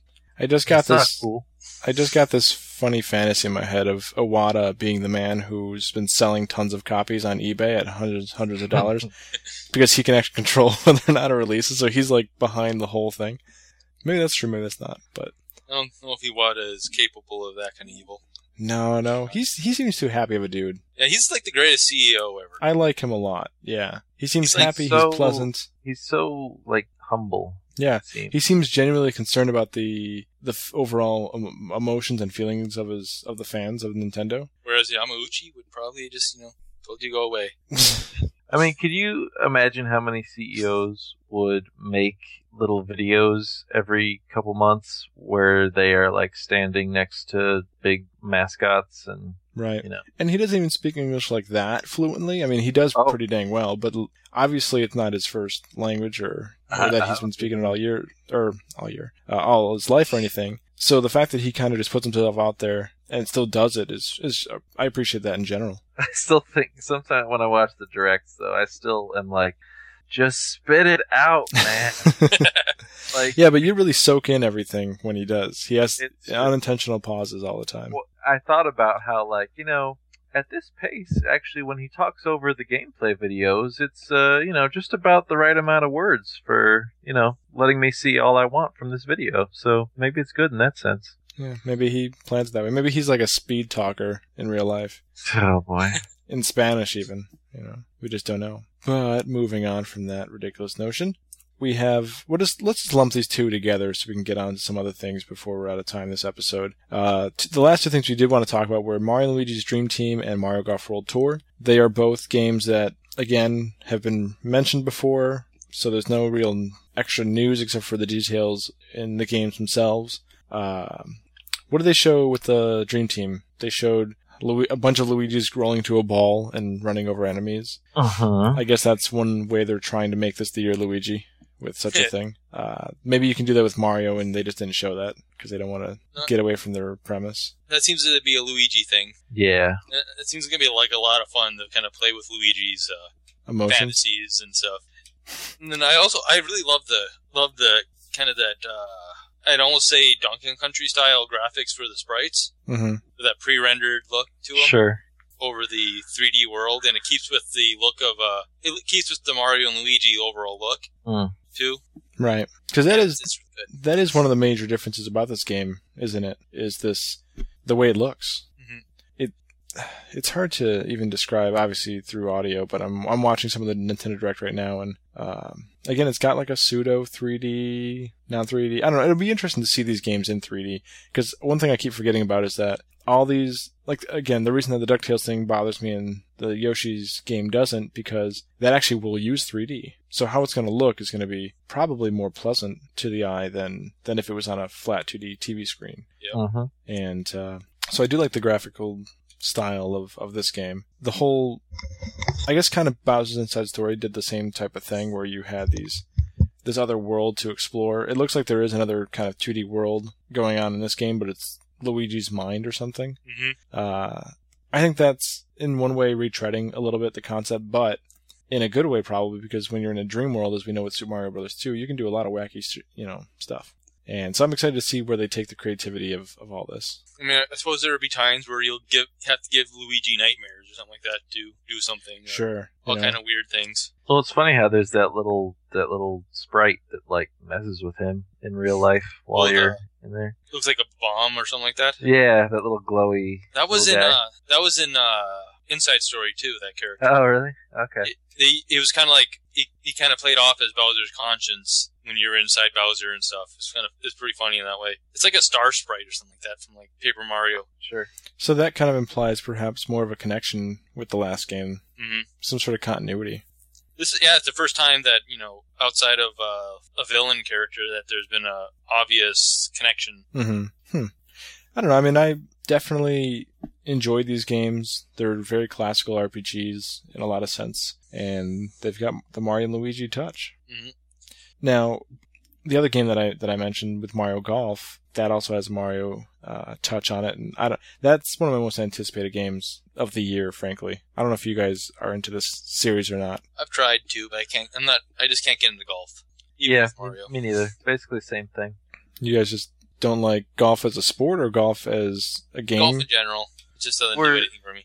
We're infidels, is what we're trying to say. Yeah, pretty much. Because I, I don't like golf very much either, but there's something about the arcadey action of this golf game and, and the charm of the levels and everything. I, what my greatest hope is, and it seems to be the case from the video that I've seen of Mario Golf World Tour, is that the levels are going to be very Mario-like. I don't know. I'm probably next. I'm like distracted by the video right now, so I apologize. But in Toadstool Tour, they took one entire course of like 18 holes and made it very Nintendo-y. There was even Pikmin in the grass when you you know hit a ball into into tall grass, and the video here in the Nintendo Direct shows a lot of the same kind of themes with the desert theme and and a lush foresty theme and all that. But uh, there's no doubt in my mind that they're going to have some sort of Mario spin to it, and that that's always been really fun for me. And the different characters and figuring out what's the best club. The whole the whole thing takes golf in a way that I can understand, and throws a Mario skin over the whole thing. So I, I really enjoy it, and I'm really glad that it's not on Wii U with say Wiimote controls because I never really cared for that kind of golf mechanic. I much more prefer my golf games to be action, button pressing, that kind of thing. Mm. I, I just can't believe they never made a mini golf type game for based around Mario. Well, there is the mini golf subset in the original Mario Golf, and I think it was either non-existent or neutered in the in Toadstool Tour. I can't remember, but to do a full game like that, I guess I don't know if if there's enough content for a whole game. Well, I, I could just see a bunch of like. I think I played the I played six the sixty four one. It was it was basically just elevation things. Right. When I think of mini golf, I think of like you know weird mountains and scary clown. Yeah, I'd like to see something like that. You know, like you're hitting into like a Mario castle, right. And you're going around the whole it, you- castle kind of thing. and inside it, you can watch things happen, or that kind of thing, not just a elevation puzzle. No, that would be that would be very cool, and I I could see that as a whole game in itself. You could do that with like a lot of different stage worlds too. You could have Mario Galaxy based ones, or Sure. Yeah, where the where the ball literally will float to the ceiling because of some sort of gravity mechanic, and that could be very interesting. Have you applied at Nintendo? Hmm. Well, I have lots of ideas, but I, I probably wouldn't be a very good idea good at uh, putting them together. Yeah, I don't know. I think we all have our own ideas of what Nintendo should do. I've had my own Mario and Luigi idea for a while, so More ice climbers. More Ice Climbers games, but less Ice Climbers themselves, Right. which would probably make the game even worse. Yeah, I'm not a fan of that series. Anyway, but not to uh, crush the hearts of any Ice Climbers fans out there. Uh, well, okay, so we, we've gone through a lot of what we wanted to talk about, these big titles.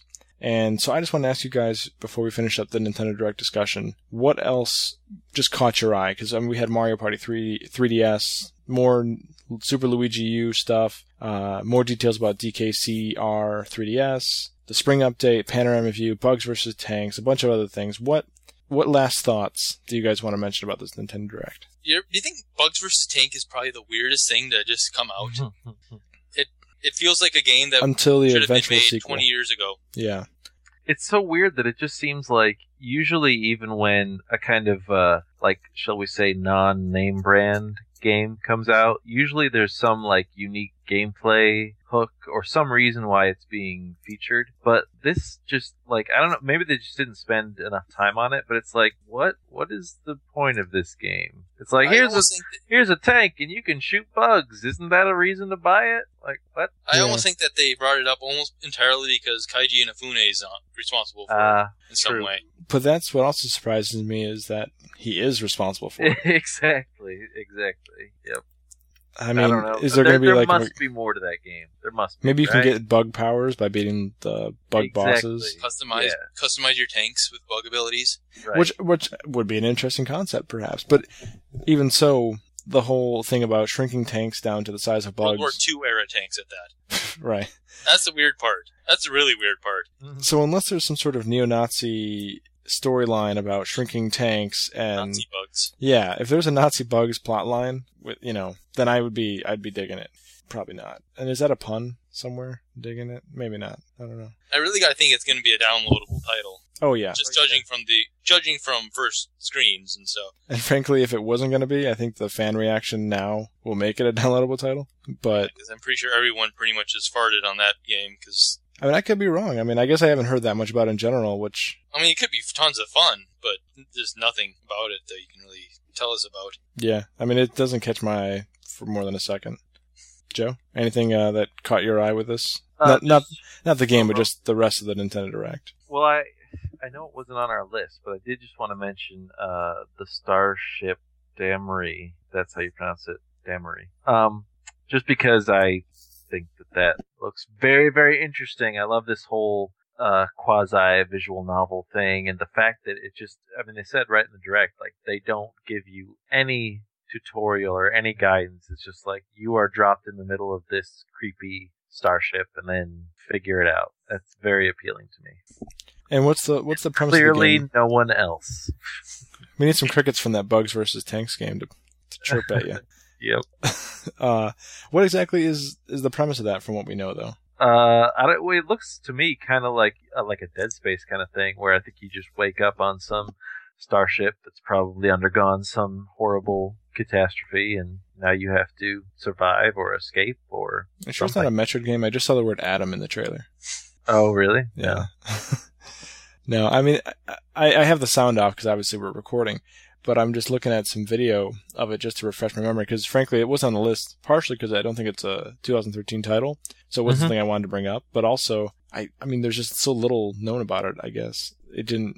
It just didn't. I don't know. Didn't it didn't hit me at all. I, I completely forgot it existed until you said something. That's that's why I said something. Well, thank you. so where would you yeah. be without uh, or where would we be without you? What would we do, baby, without? And that'll be the next half hour of the podcast. Hit it, Joe. What would we do, baby? You know, What quick side note. I've had the cocoa wheats theme in my head all day. I've never even eaten cocoa wheats, I don't know. but I that know the whole stupid commercials theme song in my head. Yeah, don't you hate that you can remember things from years back, but you can't remember what you did? I can still tell you. ago? I can tell you where to where to mail your Stick Stickly fan mail. P.O. Box 963, New York City, New York State 10108. Do it. let's all let's uh, have Operation Stick Stickly and try to get Stick Stickly game made. Stick, and stick. Uh, and we'll Never start by sending our mail there. I wonder who owns that PO box now too. We should just send Stick Stickly mail to that PO box and see who gets pissed. that would be hilarious. Be great if it was still Stick Stickly or Mr. Stick all Stickly. Maybe he's an adult now. And he's all like recovering alcoholic. we we send him fan mail. He just replies back, "Help me." Bring meth. He's trying to. Uh, he's frozen in a popsicle, or he's glued to a can uh, wooden cap, and I don't know popsicle stick craft, whatever. anyway, I, I I don't really have anything else to say about what what else was said. The DKCR thing, I was thinking of maybe getting it after they announced all this whole new world that they're expanding that bonus level to. Mm. But then I realized I can just borrow my girlfriend's copy for like a half hour or an hour and just play all the levels and be done with it. Um, they didn't announce anything new with the super new new Super Luigi U as far as pricing or anything, so that's kind of irrelevant. Mario Party 3D, 3DS is kind of neat to see, but again, I I've got to see more to be convinced about anything. I never really cared for the concept of a handheld Mario Party. If it had online and I could play with other people, I might Well, that, that would be a game changer for sure. Yep. I don't know how capable that is, but the spring update, I think, either just hit or will have hit by the time this podcast even releases, so let's not mention that. Just turn on your Wii U, everybody, if you haven't yet in the past week. Um, so yeah, so that was the Nintendo Direct. It was pretty, it was pretty uh, mixed. I think it had some some reiteration from the previous Nintendo Direct. It had some new discoveries, and it had some boring shit it. it was it was nothing bad though. No, mean- I mean stuff that I didn't care the- about. It was what I would call boring shit. But yeah, you're right. It was things like the you know the uh, Link to the Past two and the Earthbound thing. I mean, those are fairly huge announcements. So. Mhm. And I, well, you know, let, let's blend this right in uh, instead of taking some sort of break and talking about the news after that. Blend it in. Let's let's hit the blender and uh, let, let's hit this on puree and blend this into the next topic, which is going to be, uh, well, I guess a lot of Stick of sickly. Stick Stickly, Stick Stickly 3DS. um, no, there's been a lot of Nintendo news in the past week of just pretty much the company as a whole. It's been kind of wild. I know. It's more. It's actually been like the past two days or something. And I think how this Nintendo Direct plays into all that is a fascinating example of, of what we're starting to learn. I'll go to the third topic. We have three that we want to mention real quick, but the third one we were going to talk about was that it was announced today, was it, or yesterday? Uh, I think like early morning today. Okay. So earlier this morning, so you're hearing it first, right? No. Okay. This is going to take like a week to edit. So uh, either way, on, on Thursday or whatever, it was announced that pretty much Nintendo doesn't plan to do a giant E- E3 conference, at least not in the same way that we're used to. They might have. Mother. Uh, okay, continue. no, wait. Uh, did you read much about this, Joe, before we started recording? Yeah, yeah. Okay, so so it's not really that surprising to you. I was just reacting as in the same way that you did earlier. Okay. Yep, yep. And I get it, but the fact that we've had three E3s already this year, in in relation to that, it I'm kind of okay with it. And it's not that they're not going to have things to show; they just don't want to do some big flashy ass blowout. Which honestly, if you think about it, how often are those even that great anyway? Yeah, most There's- of them are boring. Some Nintendo Directs that we've had are better than many E3s in the past. And so I'm kind of cool with it. And you know what? I think it challenges the other companies to also rethink things. Because if Nintendo is successful in this way, that's going to make Sony and Microsoft rethink how they do things. Because here, Nintendo's every three months is blowing some awesome news out of the water, and they have to wait pretty much until their one year mark. Which obviously, of course, doesn't happen exactly. There's announcements for every console at various times, but a bulk of the of the information usually comes at E3, and it's in my opinion it's great, and it's a benefit to the consumer to have that trickle in quicker. And these Nintendo Directs aren't even they're not it's not like they're five minutes long, they're half hour long usually. And honestly I was surprised at how much they talked about in thirty minutes in this last one. So I'm I'm cool with this. And in a way it kind of forces them, if they're gonna keep on the schedule like this, it forces them to have new content to show us. Which means that they can't just sit behind a wall for a year and kind of create some shit really quick in the last month before E3 so they have something to show.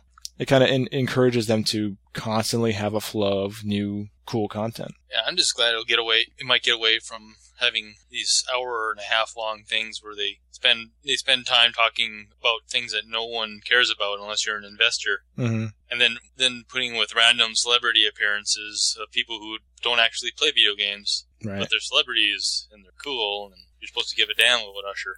Mm-hmm. and you know, I mean, look at Ubisoft last year, which I know we're kind of upset with them right now, but wasn't it said that Ubisoft had the best E3 show last year? It wasn't even one of the three main companies. It was a developer. And that's because they focused on the games, plain and simple. You know, they didn't have, I don't, I mean, I don't remember it to a T, but they didn't spit out tons of numbers. They didn't try to appease every market because E3, we're, whenever gamers are, in, in, at least in our circles, are disappointed by E3, it's because of the fact that they didn't cater to the gamer enough. It was, oh, they were talking to the soccer moms or the fiscal people who are crunching numbers and selling stock and all that stuff. And well, these Nintendo Directs are always about the gamer. I actually saw a comment on a website recently about a guy who's like, his whole premise was that Nintendo Directs are stupid because they only get fan Nintendo fanboys excited. That's the whole point, is that they're focusing on the Nintendo fans. They're not going to some guy who all he does is play, you know, Halo, which obviously is a stereotype in itself, but there are people like that. And, it, you know, Iwata's not going to that person saying, hey, Bugs versus Tanks new Super Luigi U. Like they don't give a shit about that. Nintendo knows that, so Nintendo's trying to cater to the fans it has in hopes that that kind of buzz builds so much that it gets someone else, kind of sucks people in. Well, let me let me jump in here then, because this Let me let gets, you. Let me. This, this gets kind of to what why this disappoints me. Um, because I think that, ah, man, I don't even know how to totally ver- verbalize it, but I feel like one of my biggest problems uh, being a Nintendo fan these days is that you know I don't feel like they get treated equally by the uh, media, by third-party developers, by other gamers. It's like I always feel like even when I go into a video game store, like I'm not even a gamer in the sense that the other people in the store consider a gamer to be. You know, I'm like a Nintendo gamer, which is some weird offshoot, right?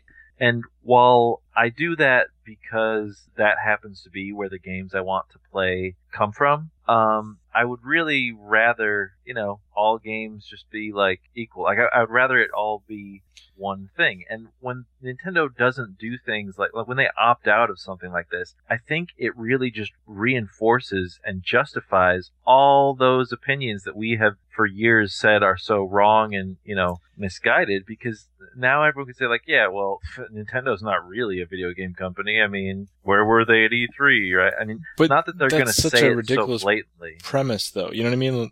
I know you know this too, but that's such Mm-hmm. a childish mindset that I I personally just don't care if they think that. because Well- what's their opinion to me?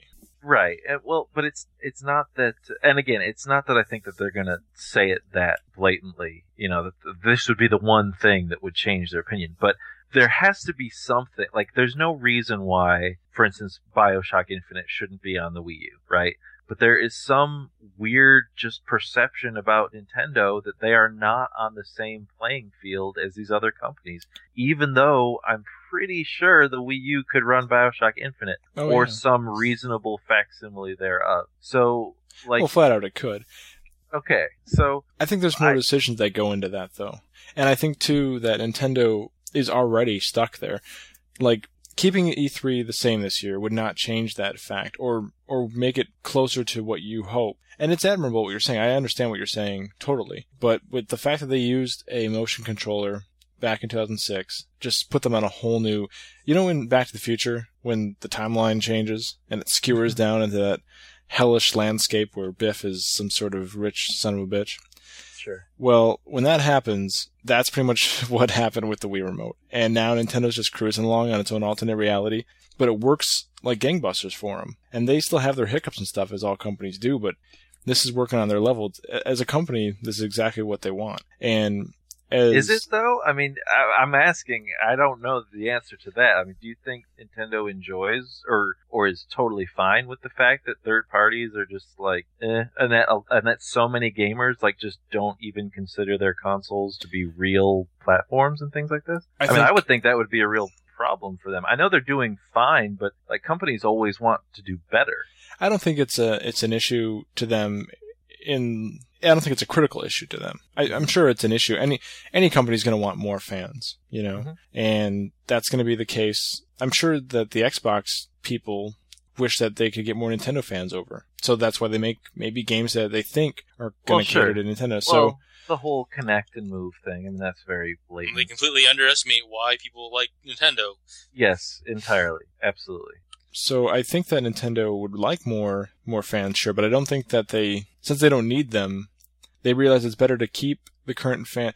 I guess they run the risk of there's always if you if you do something different, there's that risk of losing the fans you already have, and so their I think their market marketing or not marketing strategy, but their strategy in general is to make the fans they already have very very happy, mm-hmm. which keeps the the bank rolling, and then work on att- attracting more later. I guess I guess that's just not the primary concern, and and if it was, I feel like they would have made an HD console back in the day and they they would have gone the same path as everyone else. And I don't think that they'd be anywhere close to where they are because even if they did that, because the fact that they still had Mario and Banjo Kazooie and and Glover and shit like that, that they would not be respected. Still, that that stigma would not change just because they had a similar, you know, mindset. Right. Well, and it's not that I think something like sticking at E3 um, you know, is going to bring the next Bioshock, you know, or some game in that in that uh, on that level to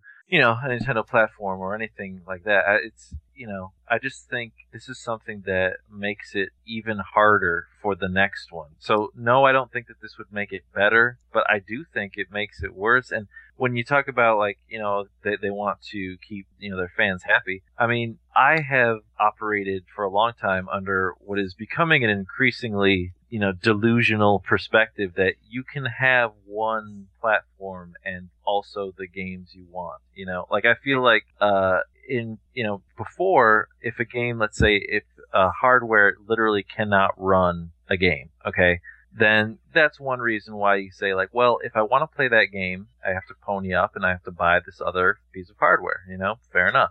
But when a piece of hardware literally, you know, can run games and they're just not coming out for these silly, you know, perception based reasons, well, then I would like that, you know, whoever has some impact on it to do whatever they can to change those perceptions. Like you say when the Wiimote came out, you know, it set them on this whole other path. That is true, but that is largely a path based on perceptions. There was still no reason why, you know, you couldn't just either turn the Wiimote sideways, just not use motion control, use a classic controller. Like, we all know there were plenty of ways that you could have made the Wii into a quote unquote traditional gaming platform.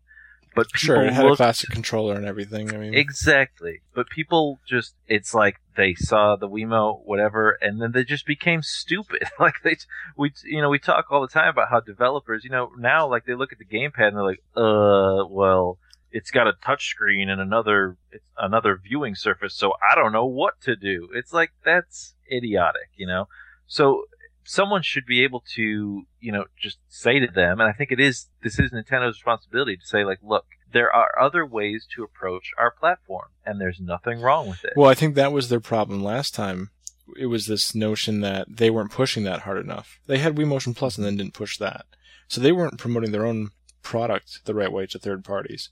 And then after a few years, I think they just got complacent with not getting what they wanted out of that. And then they just probably started bartering deals right then for the Wii U and trying to talk that up. And, and with the Wii U, now it goes more towards the center as far as what we're used to from a gaming console. But it's expanding things like with Miiverse, and that's kind of going to that realm that other consoles have tried or have their own variants of. And I think, I think those actions are much more uh, integral to this perception issue that you're talking about than an E3 because an E3 presentation is is the following: a Nintendo Direct with fiscal numbers. Yeah, and that's pretty much it. So they want to pretty much have the fiscal number thing be be there, but they also I guess they kind of want to separate it so they have the right audiences looking at the right videos. Because you and I, it it won't change our opinion of Nintendo as far as will I buy the next game if we know that Nintendo's not doing so well or is doing well.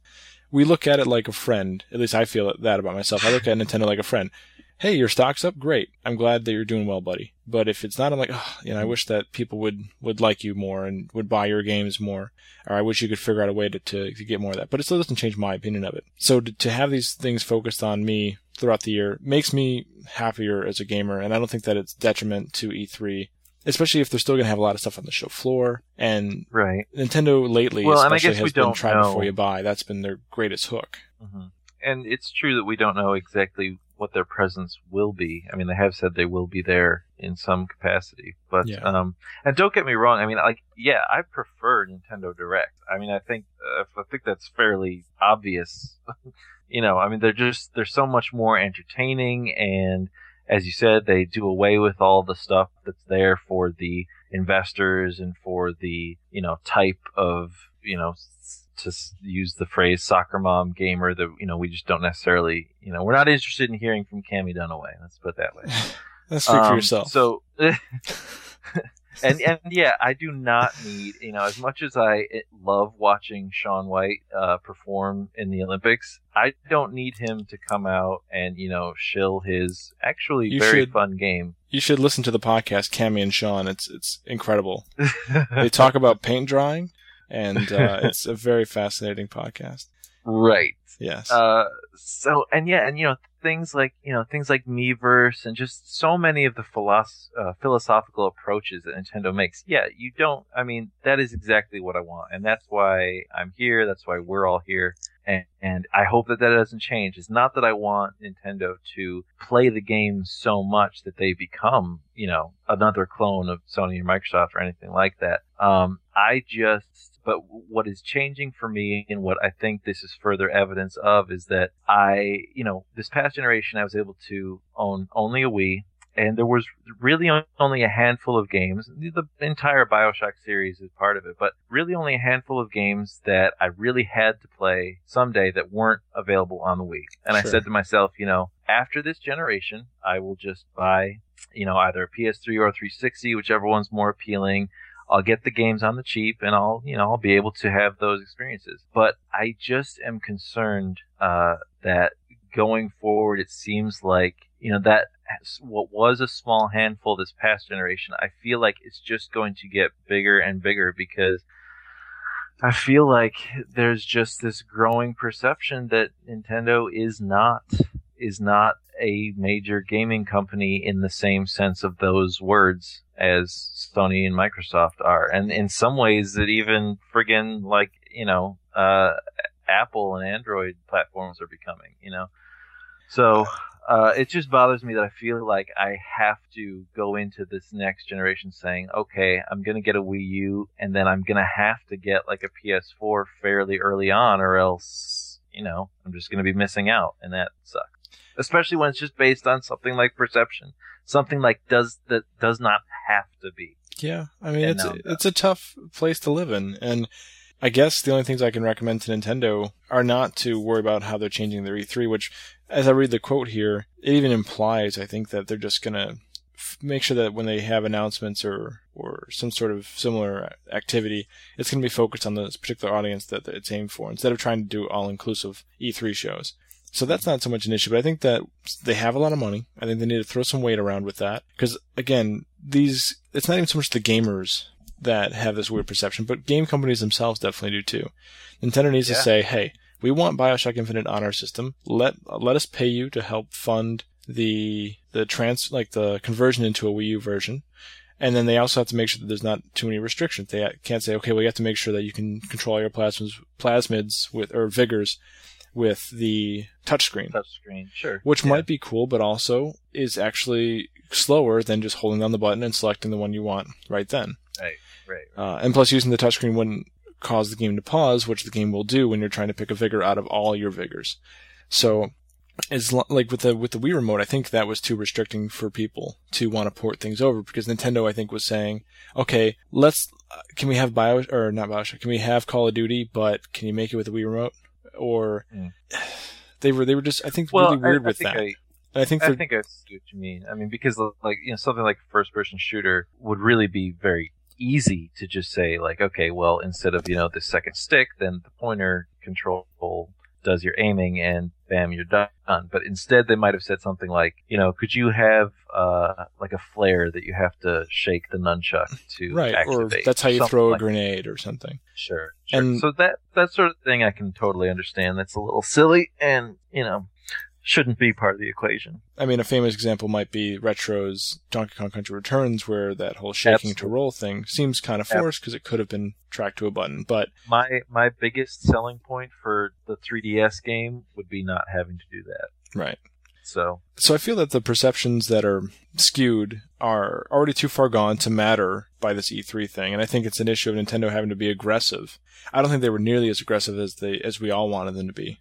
I think Bayonetta 2 was a great example of how they are trying to be more for, uh, forthcoming, and only time can tell. I mean, you can't fix stupid, and if someone's going to be ignorant Sure. enough to not like a Nintendo platform just because it doesn't have their one their Bioshock game, and so they take that and assume that none of the games on it they like, or Mario has too many primary colors in it, so I don't want to play that. That's kind of just an ignorant mindset you it can't must- change. Yeah, there's so many ignorant mindsets in this world, and that's why I like being a gamer who's pretty open-minded to a lot of things because you know I didn't think Pikmin was going to interest me back back in the day, but now I've changed and grown and realized you know what maybe it could. Uh, golf games, I gave Mario Golf a try. That was kind of the Mario skin though, but uh, I'm trying to think of other games that I just didn't think I would give a crap about that I do. Um, Mavis Bacon teaches typing. What'd you say? Mavis Bacon teaches typing. Mavis Bacon? I think that's her name. No, it's Beacon. But the funny thing is, I was just Oh, telling my girlfriend today. I used to call her Macon Bacon. Uh, That's funny. That's that's why I thought I that's why I thought you said uh, Beacon and I and I heard Bacon, so I was totally confused. This is the Bacon another cast, Bacon. but Uh, but I th- I think uh, it's just a matter of I don't know to sum up my thoughts. I'm not going to babble on anymore, but it's just the perception issue can only be changed by Nintendo being aggressive and trying to get third parties to come over here when they're going to think that it's not viable for them. Because you got to think each company just wants to make money. So coming to a system that doesn't have as big of a fan base who likes these kinds of games of, of X game, you have to maybe give them more incentive financially or or something to make them come over. It's not even so much like, oh, there's a bunch of kiddies who play that game, the Wii U, or that system, the Wii U. I think it's just that a lot of our past customers have been on the Microsoft platform. You know what I mean? Mhm. And porting over from maybe it- maybe it's sort of similar to go from PlayStation to an Xbox. I'm not even sure how the architecture works, but they've said that the Wii U works a little bit more like the other systems in that in that sense. So it's a bit easier to port things over and to convert uh, your ones and zeros. So I don't know. I'm hopeful. I don't think the E3 thing's that that detrimental, and we all like our Nintendo Directs. So that was the one big news thing. Uh, we're kind of running out of time, so I guess the other two things really quickly. The uh, the little man that we know, Iwata. Uh, I guess he is kind of short. I don't know why I called him little man. but uh, but Iwata, who again I have so much respect for, um, he's named CEO of Nintendo of America. And was it you, Joe, or maybe it was someone else? But somebody said it's kind of amazing because people keep thinking that Iwata's going to leave Nintendo, and instead he's going to be. what? Who said Well, no, no. that? Well, I've I've heard there being rumors of him stepping down, that kind of thing, because he obviously they you know their first loss and God knows how long happened recently you know, oh this past year. no! So I've heard people speculate on that, and then here I'm he's actually taking he up didn't more have work. to commit ritual suicide. Oh, seppuku is that what it's called or something? Yeah. Michael Pachter must have been sputtering in rage. Oh yeah, you know what? That I probably heard that with my over my tea with him, but uh, um, but people were you know some people were saying that anyway. Maybe it was, it was a variant on the Nintendo is doomed thing, but now Iwata is going to be uh, the CEO of Nintendo of America as well as Japan, which is pretty interesting. I'm not sure what the hell that means, frankly, I don't think any of us do, but because I mean Reggie's still the something. COO of of Nintendo of America, so he's still going to be a prominent face. And the only thing I can think of is that this is good for integrating the Japanese and American markets, and Right. maybe helping Japanese games get over to America. if that's the case, I mean that would be freaking amazing. And I think it's pretty interesting that these Nintendo Directs have kind of implied to me that Iwata, since he's the one, you know, he, he had Bill Trinen and Reggie do some segments in the last Nintendo Direct, but in America, he speaks English and he speaks to the Americans. Americans know who he is. And I appreciate Right. the fact that he has such a concern with the American populace and the American gamers as, you know, maybe Yamauchi didn't. I think that's really cool that he respects all the markets, it seems. And Mhm. that that bodes well for us because the American, the U.S. market, the North American market, I should say, is is that not the biggest gaming market there is in the world? It is. Yeah. So it's awesome to see him care more about this market, especially when we feel like we're being screwed. Which I mean is not always the case. I mean Australia gets screwed a lot. Uh, Europe gets screwed somewhat. They're getting games before us these days, which is kind of cool for them. And um, they have They're getting E. Earthbound. They're getting Earthbound. Yes. Uh, let me just throw this out there for for Rebenak and myself that Picross E still isn't on the American eShop, which is insane. And uh, and perhaps I hope that is Iwata's first order of business is that he gets that onto the American eShop and maybe get some better Club Nintendo uh, swag. But anyway, um, yeah, Uh, yeah. I hope that. Um, I wonder how this will play in with. Because didn't just this past past couple months they did the whole. The they also merged the handheld and console divisions, you're right? right. So yeah, so they kind of talk interchangeably. Ideas can get spread easier amongst the two. Right. Was the kind of So- primary focus of that. so there's just all this uh, merging, and who knows? I mean, i it's entirely possible we won't experience any differences from these changes, but it is, it you know, the mind does wander to some interesting places. I mean, that would be very cool if we actually get more games tra- localized and more integration between the two um, platforms. I mean, that that would be great. I totally believe that at the end of this cycle, when we're going into the Wii U 2, or whatever it is, that we'll be able to look back and say that at that point, the, these things that have happened after that th- were probably responsible to, th- to this sort of thing. I think that the integration between the two segments, Iwata's new responsibilities and such like that, the Nintendo Directs, this is Nintendo changing. It's becoming a Yeah. Butterfree from a Metapod. That's awesome. and uh, and hopefully that's for the best. I do like Butterfree as a Pokemon. I, I like Beedrill as well. If you would rather go that route, I But- would, I would. Let's go that route. Okay, okay. We'll go to the, the Kakuna I Beedrill. love Beedrill. Yeah. Yeah. So either way, this metamorphosis I think will bode well. I just I just personally feel. I mean, I obviously cannot see the future, but I'm pretty confident that Nintendo is really looking at things differently and and working to make sure that they're ready for a future in the gaming world that the other companies aren't focused on because they're so focused on the here and now. So we'll see. Yeah. I think the the the Xenoblade sequel is is another example of that. Mhm. The fact that that was shown to North American audiences right from the get go, and I forget now what it, what it was, but it was just recently even further confirmed. I think it showed up on some website or something. I don't that or Nintendo referenced it again from North America, but it seems pretty apparent that that's coming to at least Europe, which of course we'll bitch and moan enough as as Americans can do sometimes, and we'll probably get our way considering the first one came out here too. You know. But I don't know. I think it's uh, I think it's cool, and time will tell. Totally. And then the last thing, really quick, Miiverse is now live on the web for all those who like the Miiverse, which I think is most of us who have a Wii U. I know that it's not you guys yet, but uh, the Miiverse, obviously, as as you probably do know, is Nintendo's Twitter, more or less. Yep. Um, and now you can visit it via the internet, which means soon enough there's going to be apps for it on your phones and such, which will be very cool. Because I'd rather have an app control it than my browser. Now, I'm assuming uh you still need you still need to sign in with your like uh Nintendo Wii U. ID, Yeah. network ID. hmm right. Okay. Just checking. And they announced that by the end of the year, I don't even think the fiscal year, but 2013, they're going to have a 3DS Nintendo network. So it's going to be all all integrated, and thus Miiverse will be on the 3DS, which is pretty cool. Wait, what? When did they did they confirm that? Mm-hmm. That is uh, that's pretty cool too. They're really trying. I think that this is probably the first step in their whole integrating the two together. That will be mind-blowingly awesome. Yeah, I think that's cool. So, so the fact that you have only a 3DS right now, and I've got a Wii U, we could still talk about the same games. I could, I could ask you how that is, how that game you're playing is, or whatever.